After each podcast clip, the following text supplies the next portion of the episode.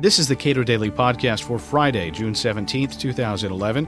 I'm Caleb Brown. The Smoot Hawley Tariff Act was an error of gigantic proportions as the U.S. slid into its greatest ever economic collapse. Protectionism was precisely the wrong prescription. So argues Douglas Irwin in his new book, Peddling Protectionism. We spoke following a forum for his book held last month. Help us understand the environment uh, that led up to the passage of the Smoot Hawley Tariff Act. Well, you might recall that the 1920s was called the Roaring Twenties because it was actually a boom uh, period for the United States economy. Uh, industry was growing very well, uh, unemployment remained low, but the farm sector was very weak. Uh, and so the Smoot Hawley tariff actually has its origins not so much in industries pushing the government for higher tariffs to block imports, because industry was doing very well during this period. It had to do with agrarian discontent. And the Republican leadership decided, well, we're going to throw a, a bone to the farmers, so to speak, help them out uh, by imposing a tariff on imports. That's how it sort of got started. And the problem was is that most farmers were export oriented. They sold their crops overseas rather than face a lot of import competition. And once Congress got going on this, they raised not only tariffs on agricultural goods, which really didn't help the farmers very much, but on industrial goods as well. And the protectionism uh, just went amuck in the U.S. Was this act the beginning of, of other of other subsequent pieces of legislation, or functionally did this law just do things that people uh, didn't really uh, foresee? Well, uh, it's interesting you mentioned foreseeing the effects because a thousand economists wrote to uh, President Herbert Hoover asking him to veto or not to sign the uh, Smoot Hawley legislation, and he turned them aside. But uh, it, it, was a sort of a standalone piece of legislation. Economists really did predict what would happen. Trade would collapse. There'd be increasing trade friction. Other countries would respond and retaliate against U.S. exports. It wouldn't help out farmers at all and uh, yet it, it, passed. The depression got worse, and the reputation of Smoot Hawley just went down the tubes from there. Now, this law came in the middle of a whole host of activities that uh, President Hoover and Congress were involved in. Uh, people wrongly say that Hoover was was some of he was a laissez-faire kind of guy. Uh, they don't realize that uh, he was spending like a madman to try to to fix uh, the slide into depression. Uh, and Smoot Hawley, I guess, was just a part of several other pieces of legislation. That's right. Uh, the Hoover administration really tried to respond um, in very ineffective ways uh, to the Great Depression, passed a lot of legislation, uh, spent money, created the Reconstruction Finance Corporation, tried to bail out banks and what have you. None of it worked very well, but he certainly wasn't inactive in just letting the economy slide. How did Smoot Hawley interact with the fact that the United States was in this uh, slide? Well, uh, it was passed towards the beginning of the Depression, and its proponents, Smoot and Hawley, said it would actually help mitigate unemployment and revive the economy. And of course, the economy just got much worse. Partly that is due to Smoot Hawley itself. Uh, a lot of countries retaliated against the U.S. So that meant U.S. exports fell just as much as U.S. imports did. In fact, exports fell even faster than U.S. imports. So it really added to the contractionary impact on the U.S and it re- bled, bred a lot of ill will against the United States. Um, other countries resented the fact that here was the world's largest economy, a creditor country that was trying to uh, get other countries to repay their debts, and yet we were stopping them from in terms of their ability to repay those debts by earning the dollars that they needed to pay back those debts. So other countries resented it. They s- struck back at the U.S., and the whole world trading system sort of collapsed in part because of this act. FDR, Cordell Hull, uh, these people, Democrats and Republicans, through arguably through President George W. Bush, have largely been free traders. What does Smoot Hawley represent uh, historically? Well, you're absolutely right. Uh, ever since uh, Roosevelt, um, uh, presidents have sort of looked not to any particular section of the country in terms of what their trade interests are, but try to figure out what is the national interest in terms of trade and have supported trade liberalization, getting other countries to reduce their trade barriers as we reduce ours through the general agreement on tariffs and trade and, and what have you.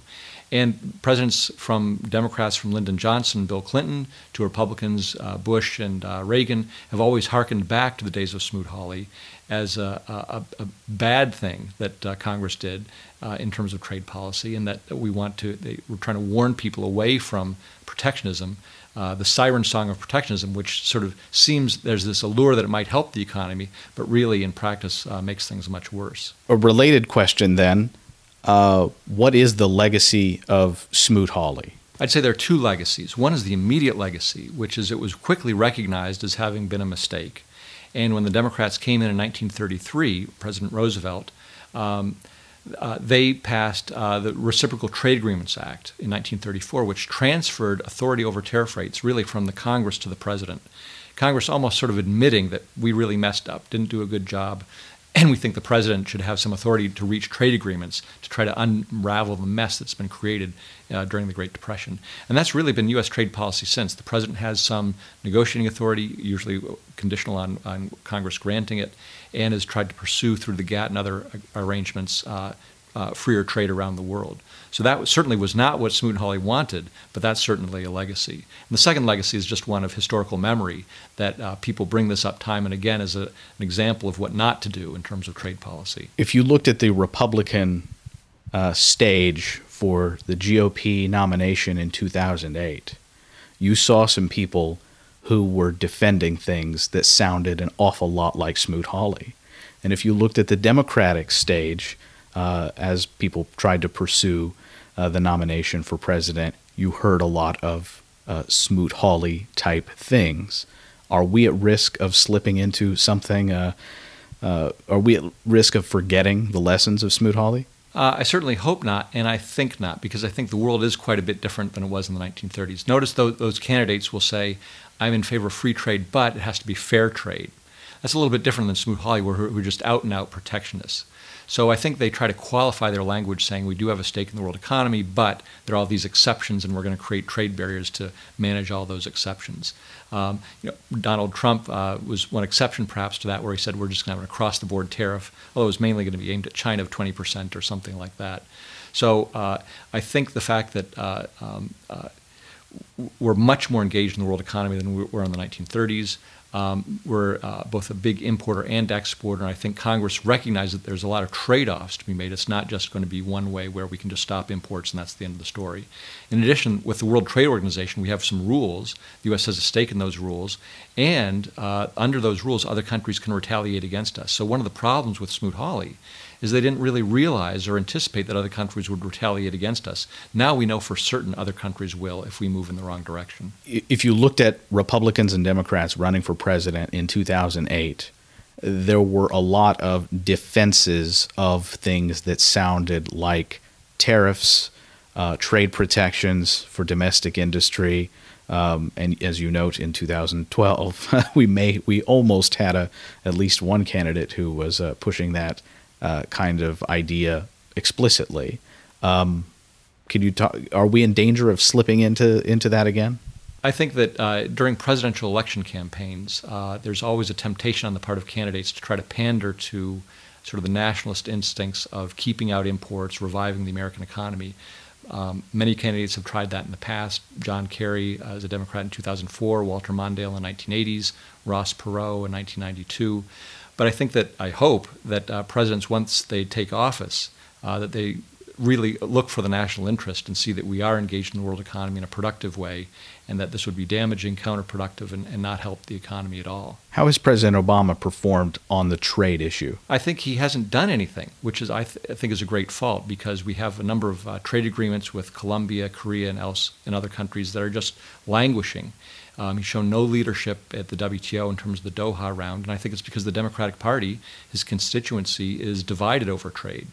Um, the labor unions and others don't want any movement whatsoever. Uh, other can, uh, uh, uh, constituents do want some movement, and so they're just sort of stultified into inaction. Douglas Irwin is author of Peddling Protectionism, Smoot-Hawley, and the Great Depression. You can watch the full book for him at cato.org.